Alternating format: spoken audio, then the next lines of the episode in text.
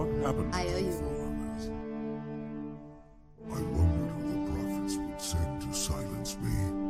Chief, we don't have much time. I'm flattered. After exhausting every other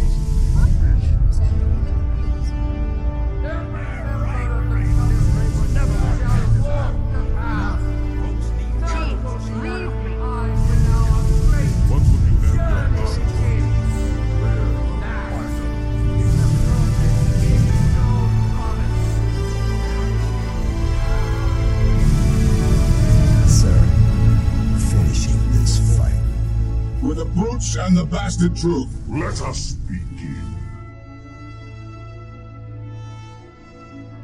Hello and welcome to the Bastard Truth. I'm your host Brent, and today I'm joined by Daft Link, Stefan Babin from last time. Hey. Hey, how you doing, man? I'm great. How are you? I'm doing well. That's good. Had a nice little, yeah, I had a nice little day of work. I've been pawing all over Halo Reddit, looking at Halo News, Halo Story, looking at lore predictions. People are already talking about Halo six. Yeah. Yeah.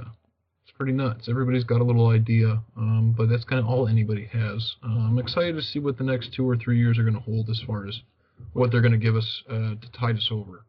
Yeah. Um, but more on that next episode. Today we're going to talk about three missions, uh, pretty much smack in the middle or the early middle of Halo five. We're going to talk about Unconfirmed, Evacuation, and Reunion. Uh, Unconfirmed and Evacuation being Team Osiris missions, and Reunion being the second Blue Team mission. A lot of stuff gets tied in, a lot of stuff is introduced in these three missions.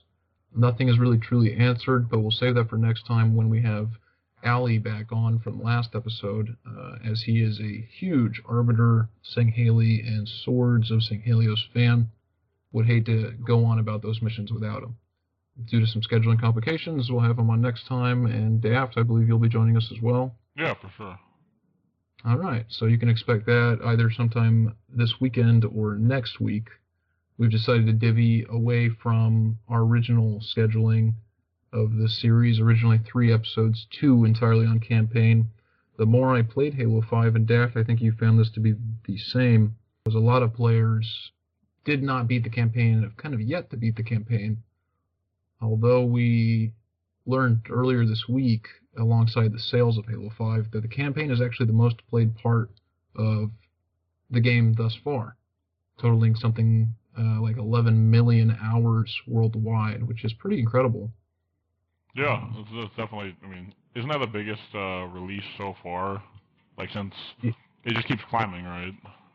Yeah, it seems like Halo is just continuing to grow as a franchise, and sales are up. I, I think that the that little detail that players are playing more campaign than multiplayer kind of threw even guys like us a little sidewinder, no pun intended.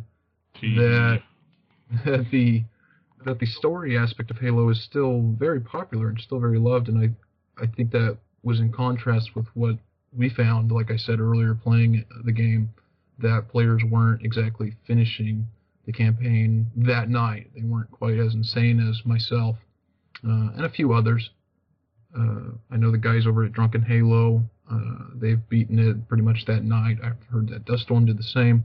So definitely a, a couple of nuts out there that are willing just to sit down until the uh, wee hours of the night and just blaze through it, but that's not everybody, and of course it wouldn't be. So I did not want to go ahead and start talking spoilers just quite yet, especially detailing the end of the game, which a lot of people seem to have, like I said, not finished.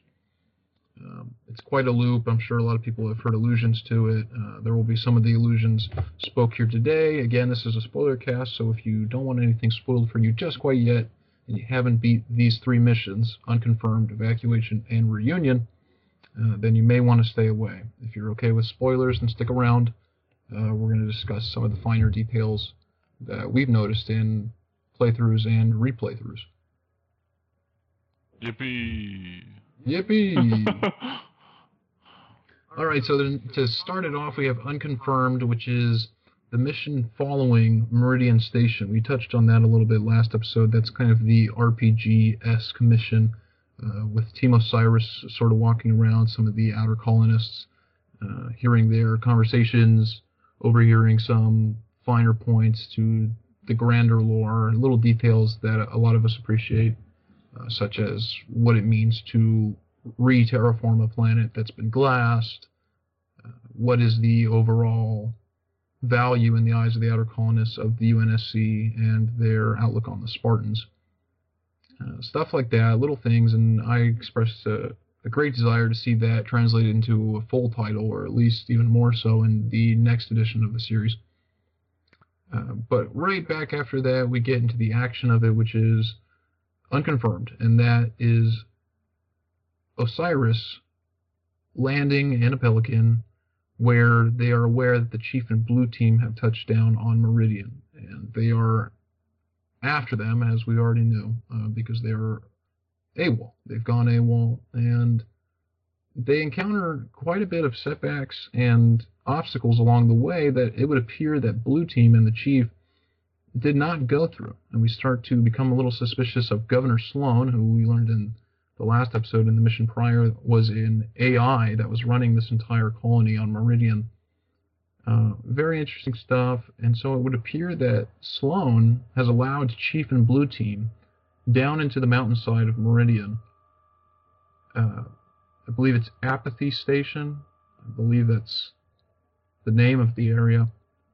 And Osiris is encountering all these obstacles uh, with Prometheans and uppity outer colonists, uh, and Governor Sloan himself, uh, just seemingly reluctant to open certain doors down into the mountain, uh, seemingly hiding something. So, Daft, I don't know how much you recall from this mission, but is there anything else that stands out, stands out to you? Um, well, I remember, um, I remember Osiris being talking about how Governor Sloan's basically uh, way past rampancy. But then he um, gets very defensive, and so they kind of stop talking about it, probably out, out of fear. Um, so yeah, I mean, I think he's definitely hiding something. I think it's, it's almost like it's probably a dictator at the end of the day, like a beyond rampant A I. Yeah, like an actual benevolent dictator. Yeah. So honestly, because it seems as though all of these outer colonists are just smitten for him. I mean, everybody kind of questions, like, his his veracity, you know, his state of being, but nobody does it openly enough that he can find out about it. And they all seem to kind of respect his judgment for the most part, even though he's an A I, which I think is incredibly interesting. Yeah, I mean, I guess he just provides for them well enough they want to figure out why question. Right. I mean, they're alive and well on a glass planet, and I guess that's well enough, right? Yeah, pretty much. So they Blue Team gets by pretty much unscathed. Osiris encounters, you know, a handful of knights, uh, various snipers, and the snipers are no joke. That the segment with the Promethean snipers, I guess they're soldiers, but they're a little more garnered towards uh, marksmanship with um, binary rifles, the new variant of the binary rifle that we encounter in Halo five. They straight up take out an outer colonist right there in front of you, and it's kind of a It's kind of, for me, it was a, I appreciated it. I appreciated how sudden and kind of like dark and violent it was that this outer colonist just gets zapped, you know. It's not something like that that's so startling. We've definitely had the slow creeping horror of the Flood in previous Halo titles, but I don't think we've ever had a moment that was, well, maybe Cat from Halo Reach or Untimely Demise, but just Joe Blows right there trying to fend off these Prometheans, and it kind of shows you the just the power and the ruthlessness of the Promethean, well, I guess all classes. It just totally takes the head off this this poor, I believe it's a girl even, and just right there in front of you, and it kind of, it really elevates the situation. I think before that you're sort of just, you know, Spartaning about, kind of just trumping around the mission. And all of a sudden, just bam, and uh, like that, this colonist is gone. And if you don't act in that moment, I've played it, I believe, three times over now, those colonists will die, and they'll die pretty quick. And it's, you know, it's a little different when the Marines get shot down and you did the best you could, but if you're not taking out those snipers as quickly as you can, all those colonists are pretty much gone in, like, the better part of ten seconds. Yeah, I mean, they're, they're like even, even softer versions of, like, Marines. Right. I mean, yeah, they're definitely not as equipped as Marines w would be, and the Prometheans are so much more elevated than any of the Covenant. Uh, so definitely, I mean, did that moment stick out to you?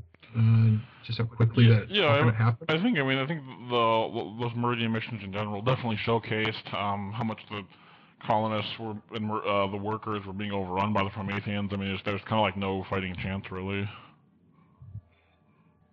Yeah, I, I mean, they're all seemingly desperate and just kind of lost. Like, they did not expect this at all. I think, and almost more so, they expect the U N S C to come down one day and start shooting up the place more than they considered any kind of Forerunner presence. Yeah, oh, yeah. I mean, they definitely weren't expecting it.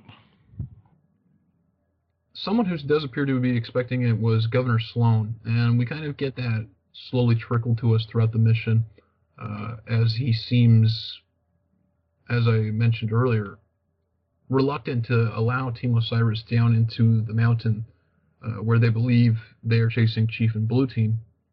Uh, he's just reluctant to open doors. He's closing them immediately right behind Osiris. Uh, and just... all overall, just a little agitated that they're even there, but he's compliant all the more so, kind of pushing his luck uh, as much as an A I can uh, to avoid any discovery by Osiris by kind of allowing them as close as he can to it. Um, as they scale down the mountain and they encounter more and more Promethean forces, uh, they eventually lose contact with Governor Sloan, and he is almost heated by... They're, his, he has no eyes on them at this point, and they're heading down into the part of the mountain that has the most Forerunner installation, and Osiris has no clue what they're about to stumble upon. They know of the Guardian threat that is prevailing throughout the galaxy, but they aren't entirely certain at this moment that the Chief and Blue Team have anything really to do with the Guardian. They're only aware that they're chasing Cortana, and as a result, Chief and Blue Team. Uh... So I guess we kind of come to the terms with we come to terms with the fact that Governor Sloan is aware of Cortana, and he's aware of the Guardian threat, and he has allowed his Chief and Blue Team all the way through the muck, and probably even working in tandem with the Prometheans. Now, I think that opens up a lot of questions as to, for as much as he cares for his people, I think we'll touch more on this next episode, but as much as he cares for the, his colonists, he is allowing this enemy, the foreigner enemy, down onto Meridian, and they're attacking colonists willy-nilly. Is he doing his best to save them at the same time? Is he also allowing the Promethean offense through his defense and down into the mountain where we find the Guardian housed? Uh, he's definitely in control of things on the Promethean side because Chief and Blue Team are able to kind of slide on in, and Osiris encounters all of the threats, almost as though Sloan wishes that they would die by the hands of Prometheans. That isn't necessarily apparent, that could be me projecting, uh, but you you do get the sense that he's becoming more and more agitated and irritated by the fact that they are entering his mountain.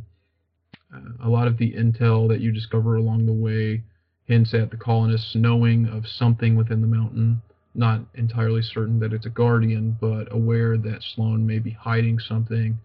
Uh, due to their respect for Governor Sloan, they aren't willing to come out and kind of cause a panic about it or even stir too much of the pot. Uh, but the colonists are definitely aware, and Sloan is doing his best to hide it. Is there anything else that you can kind of bring to the discussion here, Daft, on um, this whole... Not really. I mean, honestly, I, th I think you kind of you you uh, kind of talked about more than I, I honestly even comprehended about the whole thing. I mean, yeah, I guess I guess Sloan kind of is like of two minds, and it's like he's got this dark secret about the Promethean stuff, and maybe if like Os Blue Team and Osiris get taken out by them, you know, it's kind of like loose change out of his pocket. You know, no harm, no foul. Right, but I think he's allowing Chief and Blue Team down into the mountain for a purpose, right? And I don't really want to touch on that purpose quite yet because, like I said, I know there's a lot of people that haven't beaten the game. I was playing with a handful of them just last night, and I don't want to touch on that here, although it's a spoiler cast. Uh, we do know in the first mission that the U N S C believes Cortana to be in hands of the Forerunner domain. We don't know to what capacity, and we don't know to what state Cortana exists. But we do learn by the end of Evacuation, which is the next mission, that Sloan is in contact with Cortana by some means, and that she presents him with the ability, or maybe even just the time, to protect his people regardless of the Guardian threat and regardless of the Prometheans coming in. So then we kind of get a taste that Cortana is perhaps in control of the Prometheans and Sloan by extension. Were those connections that you made on your first playthrough, Daft, or is that something that uh, you just... To be honest, no. I mean, all, a lot of what you're talking about, I, I kind of went over my head the first playthrough. I, I just thought Sloan was like a rampant uh, A I, but I... um. Just kind of losing it. I, I, I caught the Promethean connection with him way later in the campaign. Obviously, I don't want to spoil, but I mean, yeah, I see what you're getting at right now.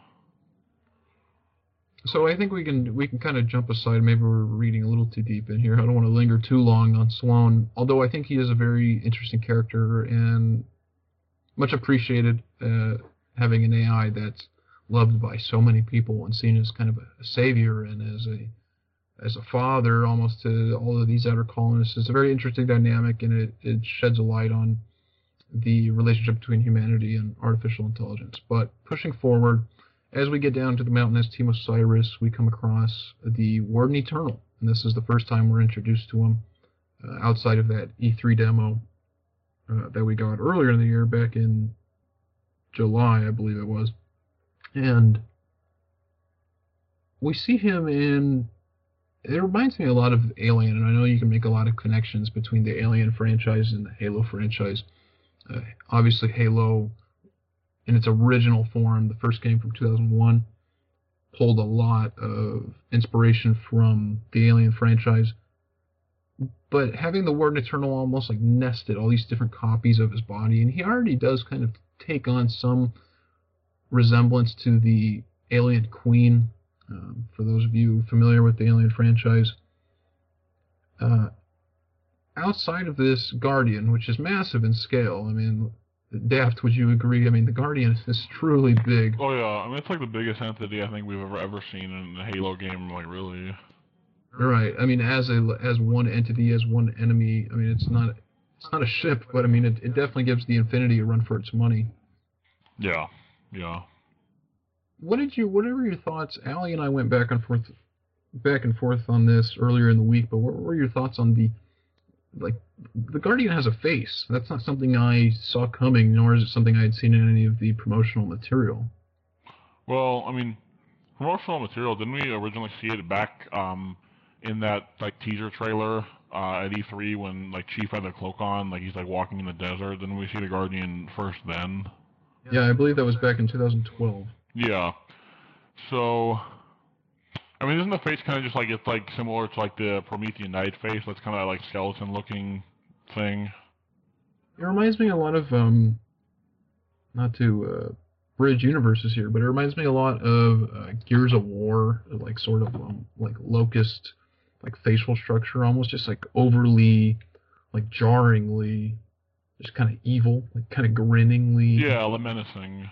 Yeah. yeah, just very menacing, and I think I heard a lot of outcry. I read, I mean, I read a lot of outcry on uh, Halo Reddit story about how they had wished certain players had wished that they had kept the the owl-looking, more Forerunner in appearance Guardian that was displayed back in two thousand twelve from the teaser that you mentioned, uh, and I kind of expected that was going to be. We def I, I think we see the iteration of the Guardian with eyes, at least, in the E three demo earlier this year in twenty fifteen, uh, but not that not that grin. And it's not, I don't want to go as far as say like it's disturbing or anything, but it definitely sticks with you. It's it's it is interesting, and it adds it does do an awful lot to add to the menace of this truly monolithic entity. Like you said, it's something of a scale that we haven't really seen in any of the previous Halo games, or anything really out of the books so far as a single entity. I mean, there's plenty of technology and, you know, spacefaring vessels and stuff like that that we get in the books and the lore of immense size, especially when we start dealing with precursors and forerunners, uh, stuff we talked about earlier in The Bastard Truth.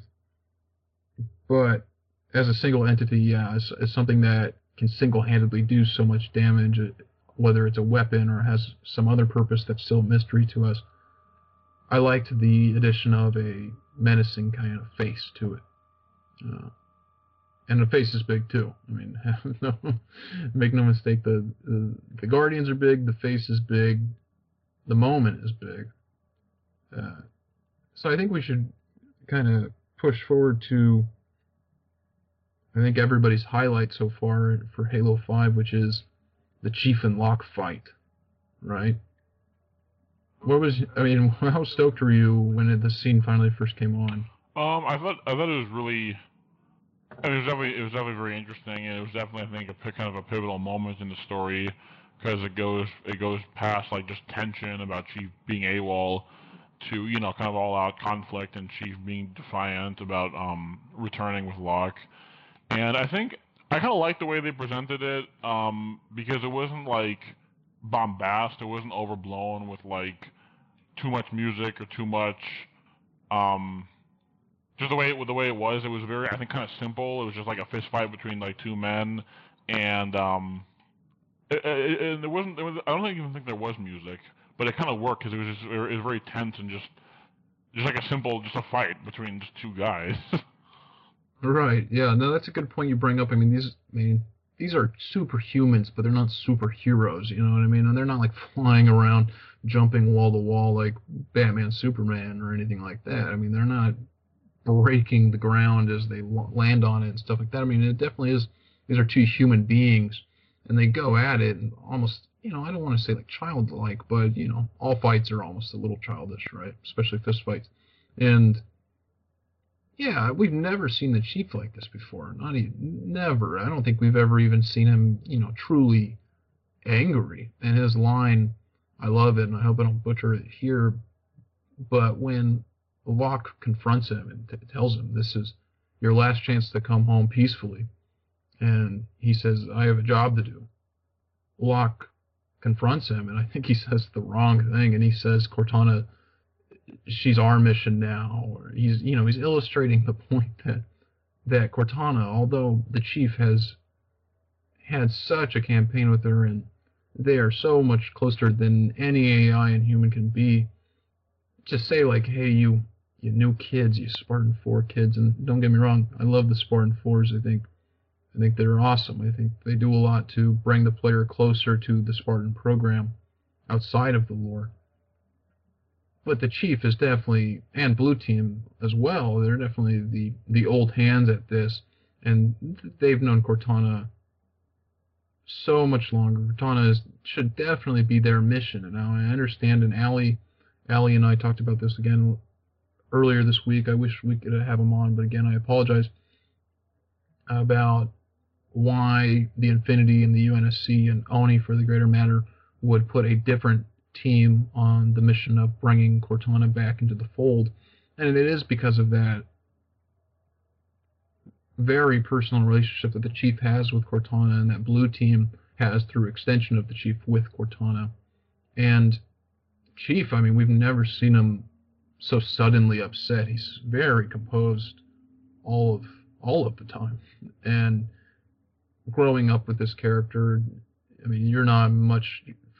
You and I are about the same age here, Daft, and growing up with this character, we've always seen him just be composed through the worst situations. And when he pushes that Cortana button, the, the Chief has the Chief says nothing else but like, "Hell, she is," and you could tell he's a little fired up. And from there, they just go at it.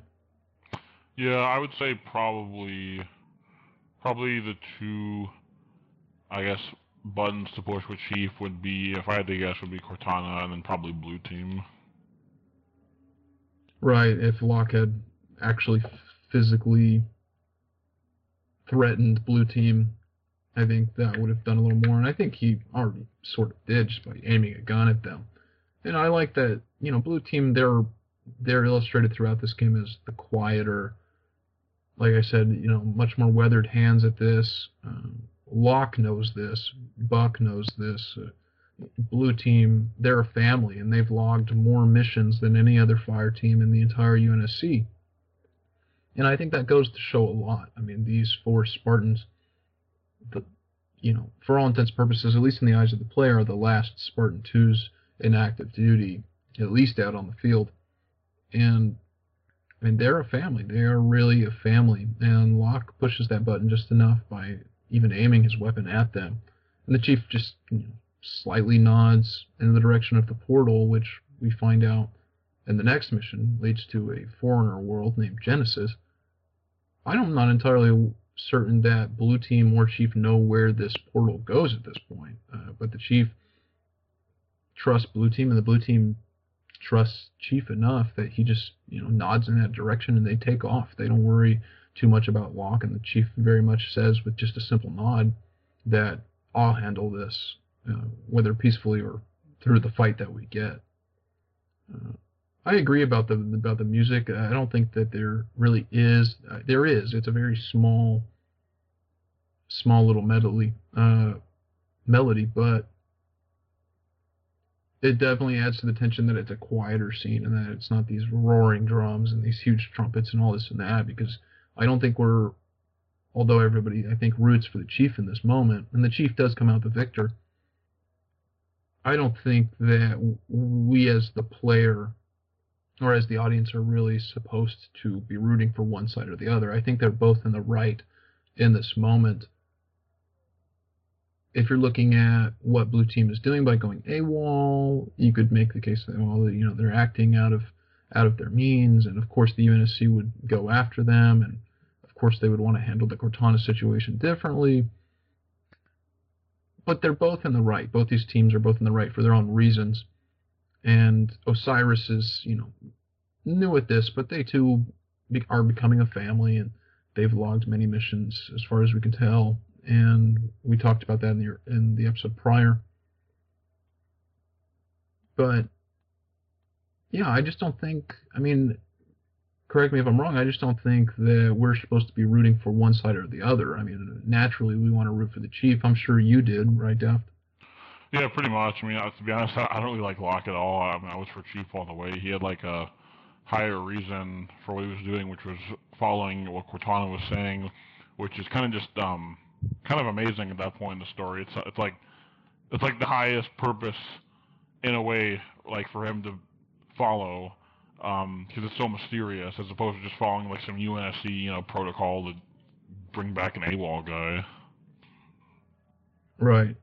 I mean, you have to look, think that Locke has always had, you know, and I like Locke. Um, I mean, I I think like a lot of people, we were all a little worried that, man, are they really trying to replace the Chief with this character? Now we know better. We know that that's not the case, that Chief and Locke are going to become this duo, much like the Arbiter, and the Arbiter's still in the mix, so it's kind of a trio, and now Halsey's in the fold, so it's, they got a whole fire team going, and oh, I, mean, I, don't, I don't think Halsey's going to fight, but, you know, sure. No, of course not, but she's definitely like the intel provider, right?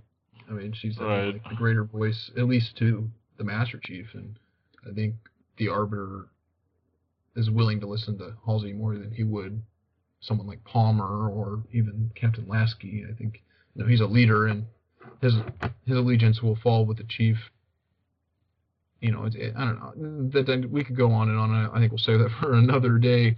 But the dynamic between the Chief and the Arbiter, uh, or even more so, the the dynamic that we learned between the Arbiter and Locke is probably even a little more apprehensive, but I think we know that we're going to be seeing a lot more of Locke and hopefully even more of the Chief next time around. Uh, it's hard talking about something that's three years away, but I'm sure we'll we'll get some sort of media in the next few years here that illustrates the relationship between the two. Yeah, I mean, I'm sure they'll release like novels, if nothing else, right? Yeah, and we have a few. We have at least one more coming out later this year, and we have, I'm sure we've got it. two next year, uh, Halo Wars two. We have no clue what that'll detail, but I mean, there's stuff. There's stuff down the pipeline. This isn't it for forever. I think a lot of people are making it out to be that way. That it's like, oh, this is what we get for three years. It's like, well, A, yeah, this is a pretty good bundle for three years, but B, of course not. It's never been that way. It hasn't been that way like since Halo two to Halo three. I think even after Halo three, we we got we've pretty much had a steady stream of lore and novels and media and anything really Halo related. Um, Yeah, yeah. I mean, they, uh, how many books do they put out a year? Like, good two or three a year. Yeah, about that. I think this year, because it was leading into the release of Halo five, I, I, I want to say we got four, uh, four novels. Sure. Yeah, I mean. So I'm, next year, I would expect at least two. Yeah, I, I remember they were. I remember, like, wasn't Cryptum the first one released, like, at the, at the beginning of the three forty-three era, and that some of those novels were around when there were. There wasn't a whole lot going on. It was just like, you know what I mean, kind of like that slow period before Halo four.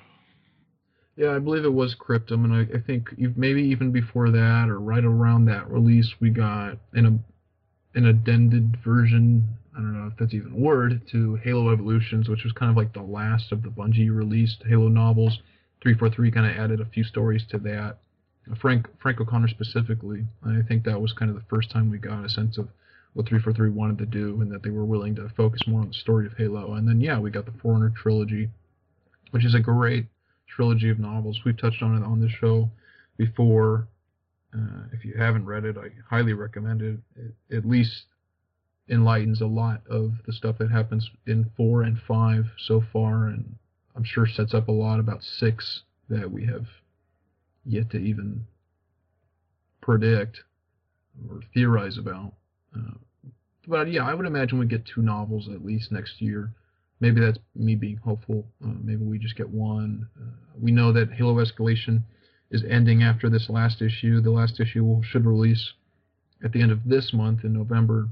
And I think that the deal struck with Dark Horse uh, for the Halo comics, I think, will extend at, at least into another series. I could see them doing a series between games. Not that, you know, I have my gripes about Escalation, and I know uh, a lot of the lore fans do, but it tides you over. It gives you just a little bit of Halo story, so you feel like the story's at least moving towards something. And I'm not going to say that they knocked it out of the park with Escalation between four and five, but I could see them doing something similar between five and six, especially in a three-year period. Yeah, I mean, Halo Wars two... I don't know, like, Halo Wars two, have they confirmed that they, they're going to continue the Spirit of Fire story? From what we can tell in the teaser, Red Team is on the Spirit of Fire as well as the Brutes, and it's the first time we've seen Brutes in a while. So, I think, and we have seen the Spirit of Fire in the Escalation series early on, uh, I believe in the first volume. And I, I think it has to. I think it has to take place, at least start on the Spirit of Fire. But I think the bigger question is when. As how long is us? Uh, how long has the Spirit of Fire been floating through space?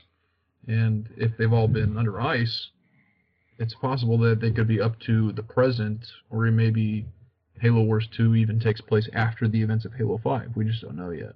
Yeah, they could probably. I mean, they could, they could do that kind of thing. Yeah, just do a, do a time skip. Um. It, correct me if I'm wrong, didn't didn't Halo Wars take place like twenty-five years before like the Halo three time period? Yeah, damn near at the start of the war. I believe okay. It was like four years after Contact Harvest. Okay, yeah, that's really easy then. They could just do the time skip thing with them all like in cryo, and they could just, yeah, like link it right up with the Halo five uh, storyline era, and like continue the Spirit of Fire story, but also like link it to like the, the new stuff. Right. And that would mean we have more Spartan twos with Red Team, too. That could add to the the first-person shooting story, but they might just keep those characters for yeah. the Halo Wars series. Yeah, that's actually really good a point. That's a good that's a good larger point that um yeah, I'm sure I'm sure with Halo Wars two the, the by the end of the story it, it, it could be like an O D S T type thing where it ends up like they continue the side story, but it ends up being very important like in like the main The main game story. Right. If not in Halo Wars two, maybe even Halo Wars three, which I have no reason to believe we wouldn't get. Um, I could see them doing some sort of crossover between the R T S genre and first-person shooting mechanics, something like a zoom-in on Red Team as they are on the battlefield and you play as members of Red Team. Yeah, I could see something like that. I could, I that could might be see a little it too, because I remember, like, Halo Wars um, was, well, was a great game. I know it kind of alienated some of the fan base who was, you know, so used to Halo being like a shooter series. Um, so yeah, I could I could see them doing that. But then again, if if they didn't, it'd still be a great game, I'm sure. Yeah, I, I, good on its own for sure. Whether or not it introduces elements of first-person shooting. Yeah.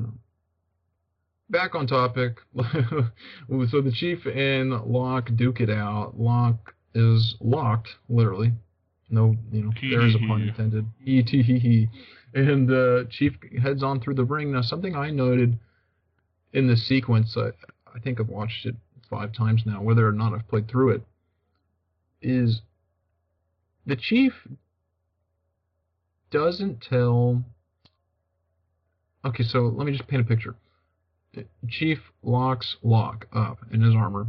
Locke can't do anything. Locke draws a gun on the Chief just before so, and has the gun aimed hard on the Chief. The Chief heads through the ring, but before he does so, he looks up and notices that the mountain is kind of caving in around Osiris and himself.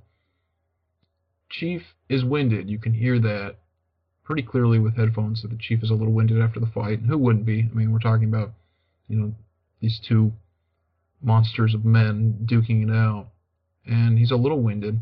He doesn't tell Osiris, like, hey, get your buddy, or, hey, you know, unlock his armor and get out of there. He doesn't re he doesn't really show, I hate to say it, but he doesn't really show leadership in this moment for Osiris, whether that's him assuming Osiris is going to act in their best interest, which, of course, they are, and they do, or a lack of caring on the Chief's part for his pursuers.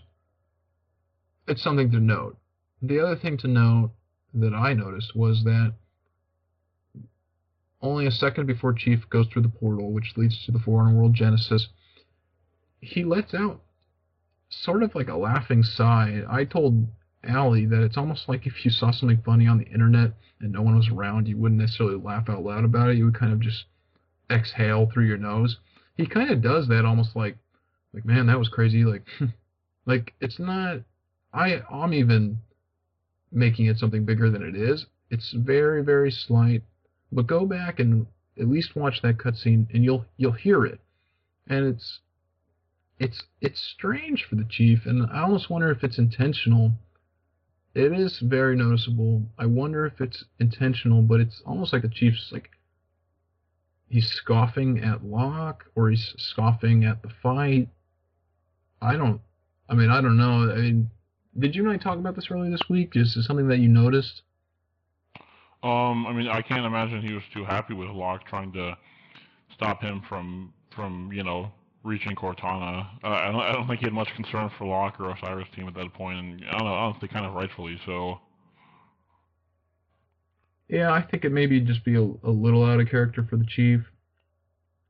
But then again, I mean, he's he's human, and I think Cortana in that moment, finding her in whatever capacity, means a lot more to him than their safety, uh, and he just he just kind of takes off through the portal. I just wanted to bring that up here because it's not something I had seen anywhere else, and it's something I had noticed, and Ali had noticed it too when I told him to go back to it. Uh, again, to clarify, I mean he's you hear him winded after the fight, but just before he goes through the portal, listen again, it's like a laughing little sigh, like a little like, all right, I got you, like, you know, I'm, I still got it almost. Um, it, it's it's kind of funny. It's a little comical. Uh, again, I don't. I wonder if it's intentional. Uh, but that's an aside, and that kind of rounds out Unconfirmed. Quickly, we're going to glance over Evacuation. Now, Evacuation is the mission that follows right after that. Osiris makes it out of the mountainside, and to tie back in with Meridian Station, if you listen to a couple of the outer colonists, they mention uh, some sort of metal thing, and it's covered by a tarp, and it's a uh, you don't know it until you get to Evacuation, the mission, but the metal thing underneath the tarp is is a portal that leads out of the mountainside where the Guardian is. I thought that was something that was kind of that was a neat little. You would not have noticed that had you not been standing right there in that moment on Meridian Station. But the reason, between Unconfirmed and Evacuation, that Locke and Osiris are teleported out of the mountain and then right back to the, the foothills leading up to Meridian Station is because the metal teleporting Forerunner device that was tarped is now untarped in the foothills of Meridian Station. Just something I noticed uh, playing through. Uh, funny little throwaway thing. Uh, nice that they tied it up. From here, we get a lot of the scale of the Guardian even further. We we get a, a last glancing shot at it at the end of Unconfirmed as it's awakening and starting to come up out of the mountain. Uh, it starts to kind of come to life and its wings spread, and now we see it in Evacuation as we've seen it in a lot of the promotional material bursting up out of the surface of the planet like like a knife through butter. I mean, this thing is just all powerful. Something I noticed, and Daft, did you read the Forerunner trilogy? No, I haven't, unfortunately. Are you aware of any of the physiology regarding the precursors? Honestly, no. Sorry. No, that's all right. So, in the Forerunner trilogy, we get a sense that the precursors are, I don't want to say insectoid, but I think I'll say arthropoid in appearance. They're very uh, mechanical but organic.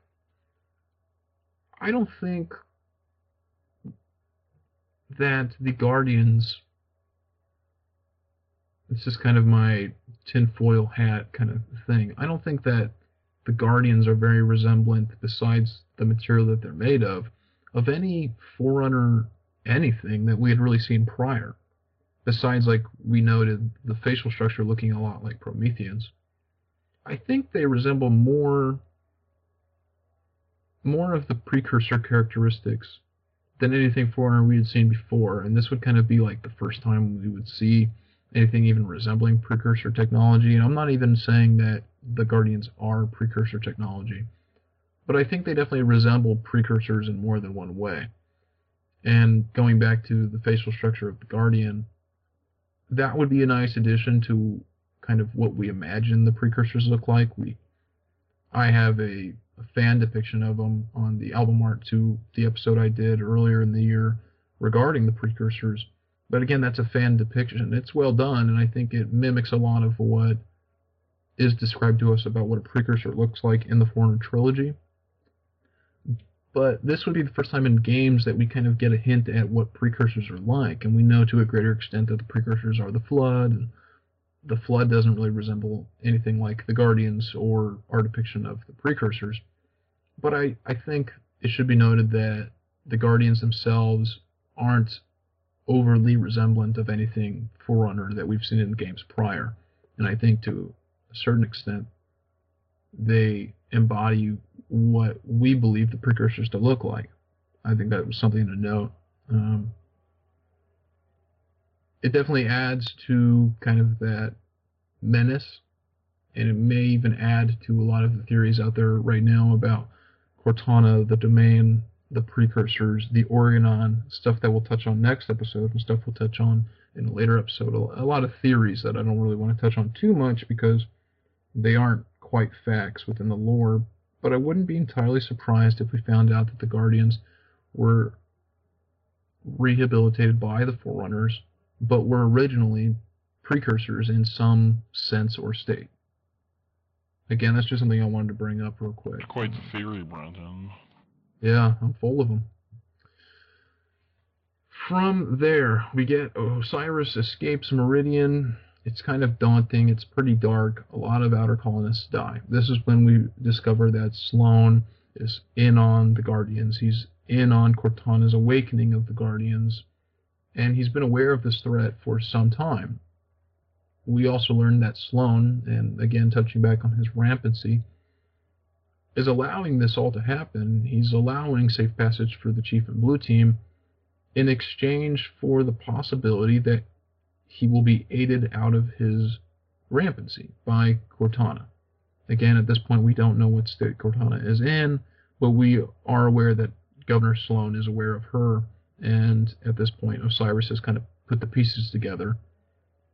Uh, they kind of Scooby-Dooed it, and they figured out that, you know, Sloan has been aware of this the entire time, and it doesn't take a genius to figure this out, but he's been covering it up for some time, and Sloan openly tells them, yeah, I've been aware, and hey, you're good, I believe he says. And He's doing this all for his own well-being, but keeping in mind the safety of his colonists. Not all the colonists make it out, and in a brief little audio file that's received over Osiris's comms, that some of the outer colonists are stuck on Meridian Station, probably likely to meet their demise due to the Guardian rising up out of the crust. I mean, the Guardian is a big thing, and we learned in Hunt the Truth, which we'll touch on on later episodes, more more in the future here, that, I mean, the Guardians, they cause mass, mass destruction when they rise up out of the surface. I mean, I, mean, we, uh, I know over here in California quite a bit about what earthquakes can do, but I can only imagine if something came out of that earthquake and just lifted up all the buildings off the ground, and there's this whole dynamic around the Guardians that involves manipulation of gravity, so now buildings and vehicles and people are literally floating off of the surface of the world around this Guardian, and the Guardian's bringing this stuff through with it through slip space. Towards the end of Evacuation, we get a, a quick glimpse of, I believe it's actually the end, of the Guardian traveling through slip space, and it's a it's an animation that I think is pretty cool, but it brings up some questions about slip space and the power of the Forerunners, or maybe, like I mentioned earlier, the Precursors. Daft, do you remember at the end of New Mombasa in Halo two when the Covenant carrier and the Prophet of Regret exits in atmosphere from Earth to Delta Halo? Yeah, yeah, that was like the beginning sequence of O D S T. Right. Right, and the destruction it caused. I mean, it knocked a space tether out of the sky. Yeah, pretty much.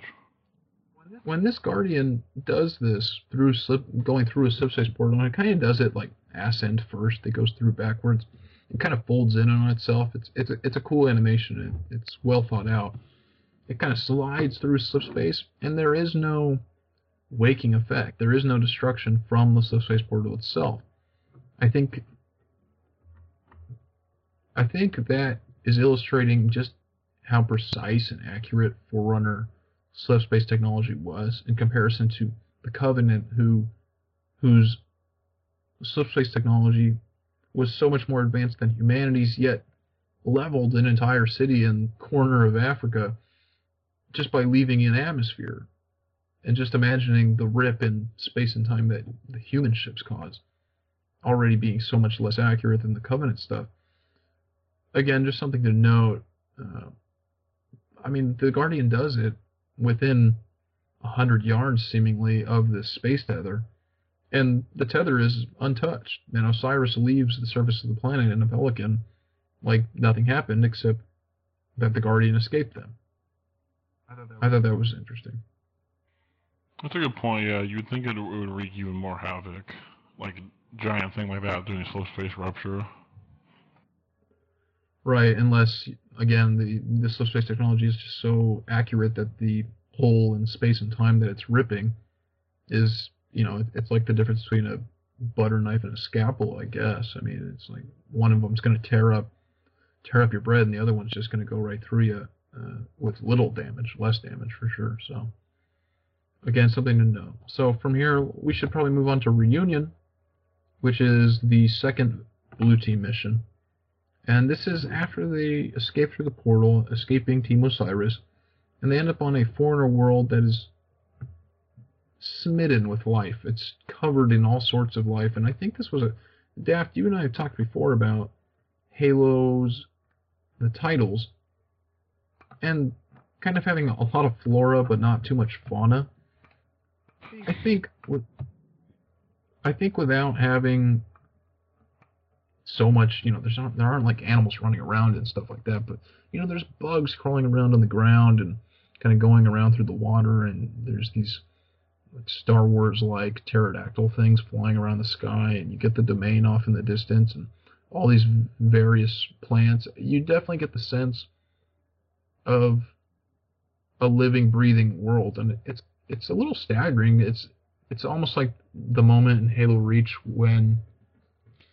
Maybe you know off the top of the off your top of your head. This is gonna be pretty slight, but the you remember the big tusked monsters in Halo Reach that they kind of stumble on and they're like messing around with some Mongoloid?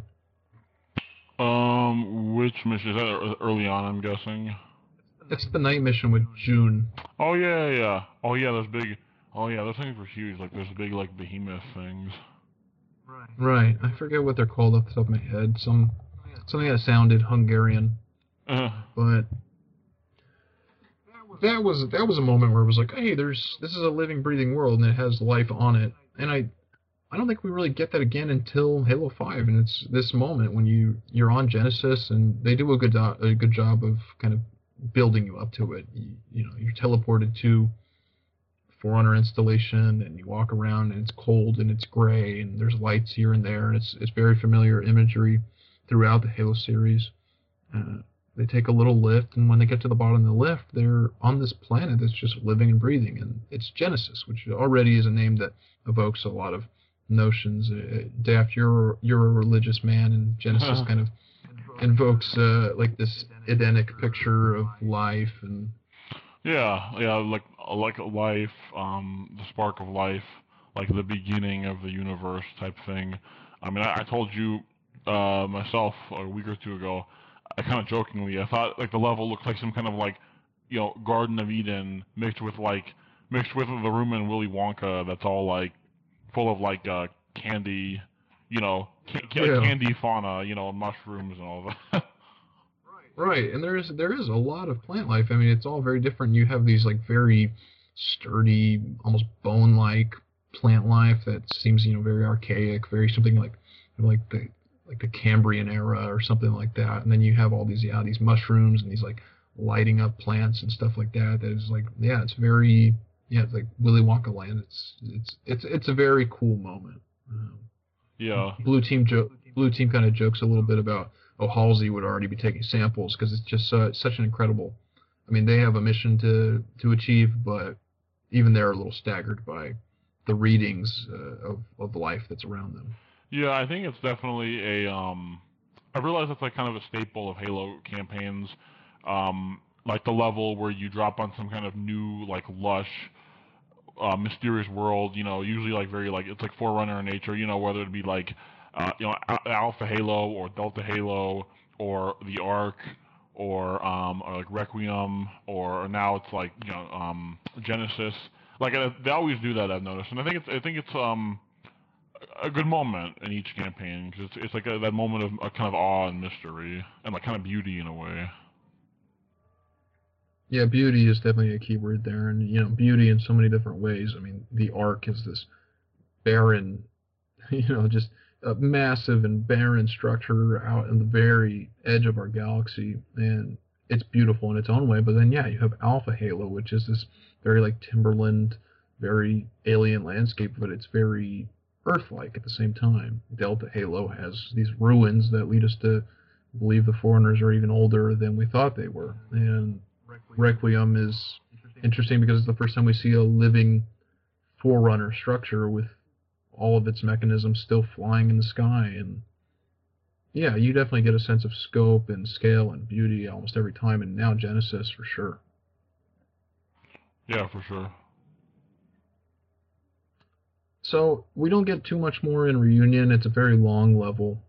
Uh, I mean, we, we get a lot. Uh, I don't know if we really have the time here right now to, to talk about it. But right off the bat, let me just say, the opening door pressing button animations are so much better than they were in Halo four. I don't know if that's the power of the Xbox One or what, but The, the Chief is called to each of these little terminals, and every time you walk up, it makes a little, a little sound, a little melody, and it's "Ali Ali Oxenfree," which, for those of us that have read *The Fall of Reach* or have recently seen the animated feature that they they released alongside Halo five, you know that there are connections with "Ali Ali Oxenfree" and Blue Team, and we learned that Cortana is mimicking this sound through these terminals to kind of get their attention. And every time they walk up one of these terminals, the Chief kind of moves a blip to another blip on, on the terminal and then opens the door, or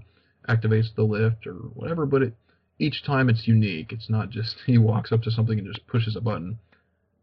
And that goes throughout the campaign. it's the attention to detail that, I mean, it makes the world feel alive and likely and logical. And it's not just, I'm going to walk up and I'm going to take my one finger and push this nine this nine button dial pad and everything's going to work how I want it. It's it's cool. It's a cool moment. It's leaps and bounds better than the first Halo, where you, you simply just put yourself into a Forerunner structure and all of a sudden the lights go out. It, it, it's a cool it's a cool little moment. And the Ollie Ollie Oxen Free again. It's a nice little connection to be made with the greater lore, the extended universe of Halo, right up there with Halsey's journal and the opening cinematic, and just the, you know, the little connections that are being made between missions and between different aspects of the lore, whether that's games or novels. Yeah, I think um, I know. Yeah, three forty-three uh, has taken a lot of criticism um, over the years, rightfully so for various reasons. But I do think one of the things they have done a really good job of is handling the lore, um, handling the expanded universe, um, incorporating it into the the main games uh, more than it than it used to be. Um, yeah, they definitely know how to interweave all the all the lore stuff. They're very good at that. Yeah, no doubt.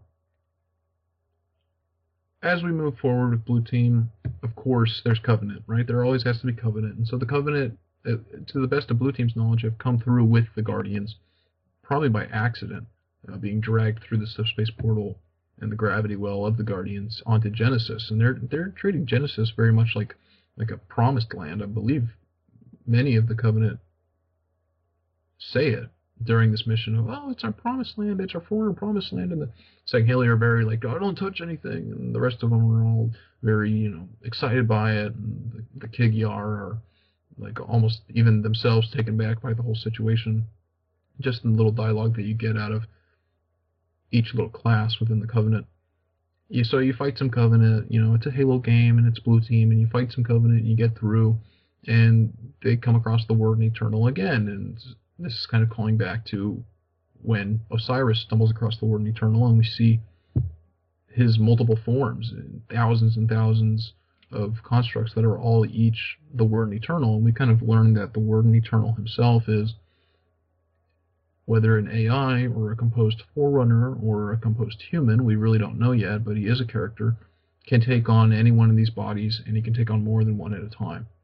And uh, he confronts Blue Team, and it's It's an interesting, it's not since the Gravemind in Halo three that I think we've had this omniscient narrator lead us through a level. And Blue Team kind of walks around Genesis, and they confront a few Prometheans that are sent forth by by the Warden Eternal, but he kind of eggs on Blue Team and lets on that he knows a lot about them, even more so than they know about themselves, through Cortana, and that he's allied himself with Cortana, but uneasily so, and that maybe he disagrees with Cortana, and again, at this point, we don't know at, at what state she's in, but we do know that she's very much in control here, and we learn by Cortana, in the name of the mission, Reunion, a reunion between Blue Team and Cortana, that Cortana is con- in control of the domain, and through the domain, she has extended her life.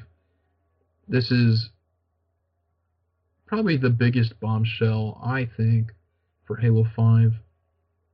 It's not, maybe a bombshell is a little much to call it, because we know that Cortana exists to, in some capacity by the end of the first mission. I mean, Halsey is very much letting on about that, and the Infinity is aware that Cortana is alive, again, in what state, we don't know, and Blue Team doesn't find out by the end of this mission. But she presents herself to Blue Team, and they defeat the Warden, and there's a little bit of conflict between the Warden and Cortana and Blue Team, and we don't know if that's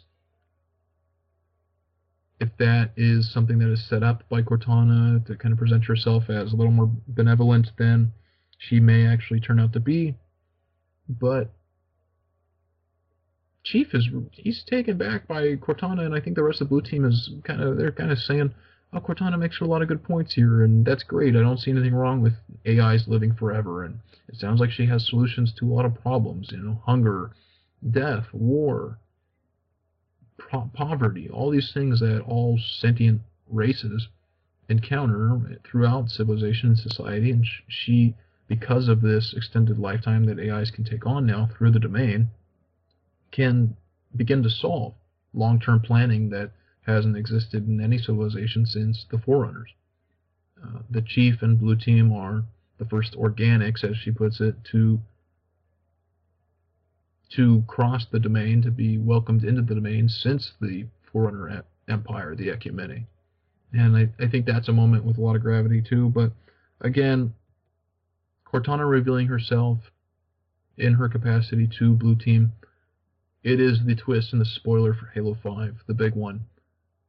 But it isn't this, oh, oh my god, Cortana's still alive? It's, I mean, we're led on to believe that she is to some capacity throughout the entire game. Was that kind of... What are your feelings on Cortana being back, Daft? Um, I think... Uh, I'm kind of not surprised. I mean, she's been such a major character in the series for so long, and I think her dying at the end of Halo four was um, kind of crazy in a way, because it's like, you know, you always think Cortana's going to be there, especially if it's like a Master Chief game. So, uh, yeah, I, I, I think, yeah, I think her being back is, like I said, not a surprise, because um, it almost wouldn't be a Master Chief game w without her, um, and they have, they have such a connection. Um, But yeah, I think I think it's definitely interesting the way she's come back. Yeah, and I think at first it's a great moment. It's, oh, awesome, she's back, and it it belittles the fact that she died at the end of Halo four. But at the same time, it, it's welcomed that she's back.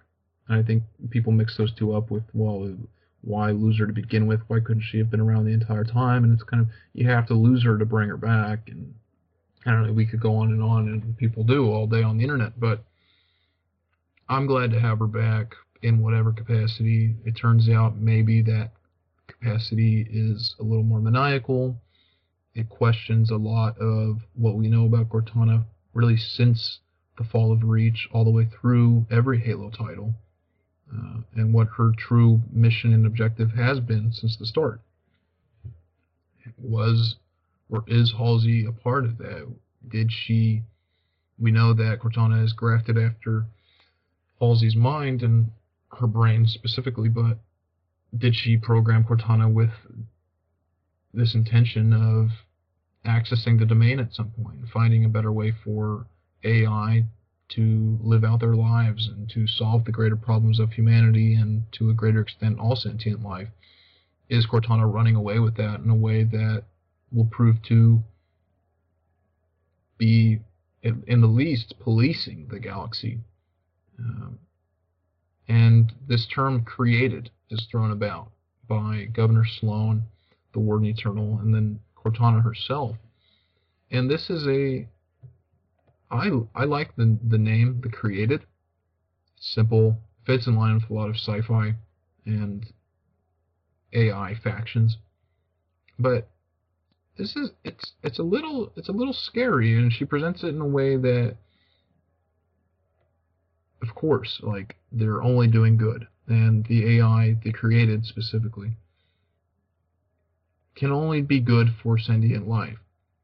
But of course, sentient life aren't just going to be open to this new presence. And this is touched on a little bit with the Assembly, which was an extended universe edition from Halo Reach. And it's this idea that if something better, if something more knowing, if something that could plan and help us as as a species achieve so much more than we could if we were just toiling about and warring amongst ourselves, if they presented themselves and seemed nothing but benevolent, would we be willing as a species to accept that? Would we be willing to give up free will and free choice to be garnered to the needs of the overall species? And of course, I think everybody likes to think that we have the best interest of everybody in mind at all times, and I think people generally try to act altruistic. But if somebody's asking you and eventually forcing you to act altruistically towards the greater success of your entire species, would you actually do it? And I think the, the better analogy we could make here is, I remember being a kid, and Daft, I'm sure you'll find some similarities in yourself with this, but when you clean your room because you want to clean your room, it feels pretty good, and you feel pretty good about it. You cleaned your room. Yeah. But when, but when your mom or your dad asks you to, or tells you to clean your room, even though it's good for you and it makes everybody happy, you really don't want to do it, right? Yeah, not really. Yeah, I mean, that's that's. I think that's the analogy I've been throwing around a lot, and I think it makes a lot of sense in this in this scenario. Is if something benevolent came around and said, "Hey, this is the way to do it, and you're going to do it because it's the right thing to do," you, I mean, you just you don't want to do it, and I don't know why that is. I'm sure we could go into that forever, and it's not really the purpose of this show, but you just you kind of don't want to do it because it's giving up your free will, and I think that greater freedom. It's harder to define. A lot of sci-fi, a lot of fantasy, a lot of fiction, a lot of non-fiction does its best to explain what freedom is and what free will is. But I think that is the greater conflict that we're finding ourselves in in the Halo Extended Universe. Yeah, yeah, it's like a struggle versus a struggle of freedom versus like a benevolent dictator, basically. Right. Right. There's that, There's that benevolent dictator again. I guess, yeah, I guess that's kind of a constant theme there for Halo five if you really pay attention. Well, I think we'll talk a little bit more on that. We'll have another voice in the room next time. We'll have uh, Ali back on, and we'll talk more about the finale to Halo five. It, it definitely touches on some emotional buttons of our own, not just the Chiefs or Locke's, and I'm looking forward to talking about it then. Yeah, no, for sure. All right, well, with that, you can tune in next time. We'll talk about the finale to Halo five, detailing the Sanghelios campaign, Swords of Sanghelios, and further discovery within the Genesis Forerunner world. If you would like to have your voice heard on this series, please leave any and all critical comments in the inbox of bastard truth at gmail dot com, wherein I will read your suggestions for this program and take notes of any factual inconsistencies you may find in your listening. In this case, I would love to hear anybody's thoughts on the campaign overall. Once we get enough mail in the bag, we'll do a mailbag episode. Daft, I believe we'll have you on for that, and Ali, and we'll kind of read suggestions and people's thoughts of the campaign as a whole. All right, cool. Sounds good. All right, so remember, the domain hears all. Until next time, Spartan. Bye.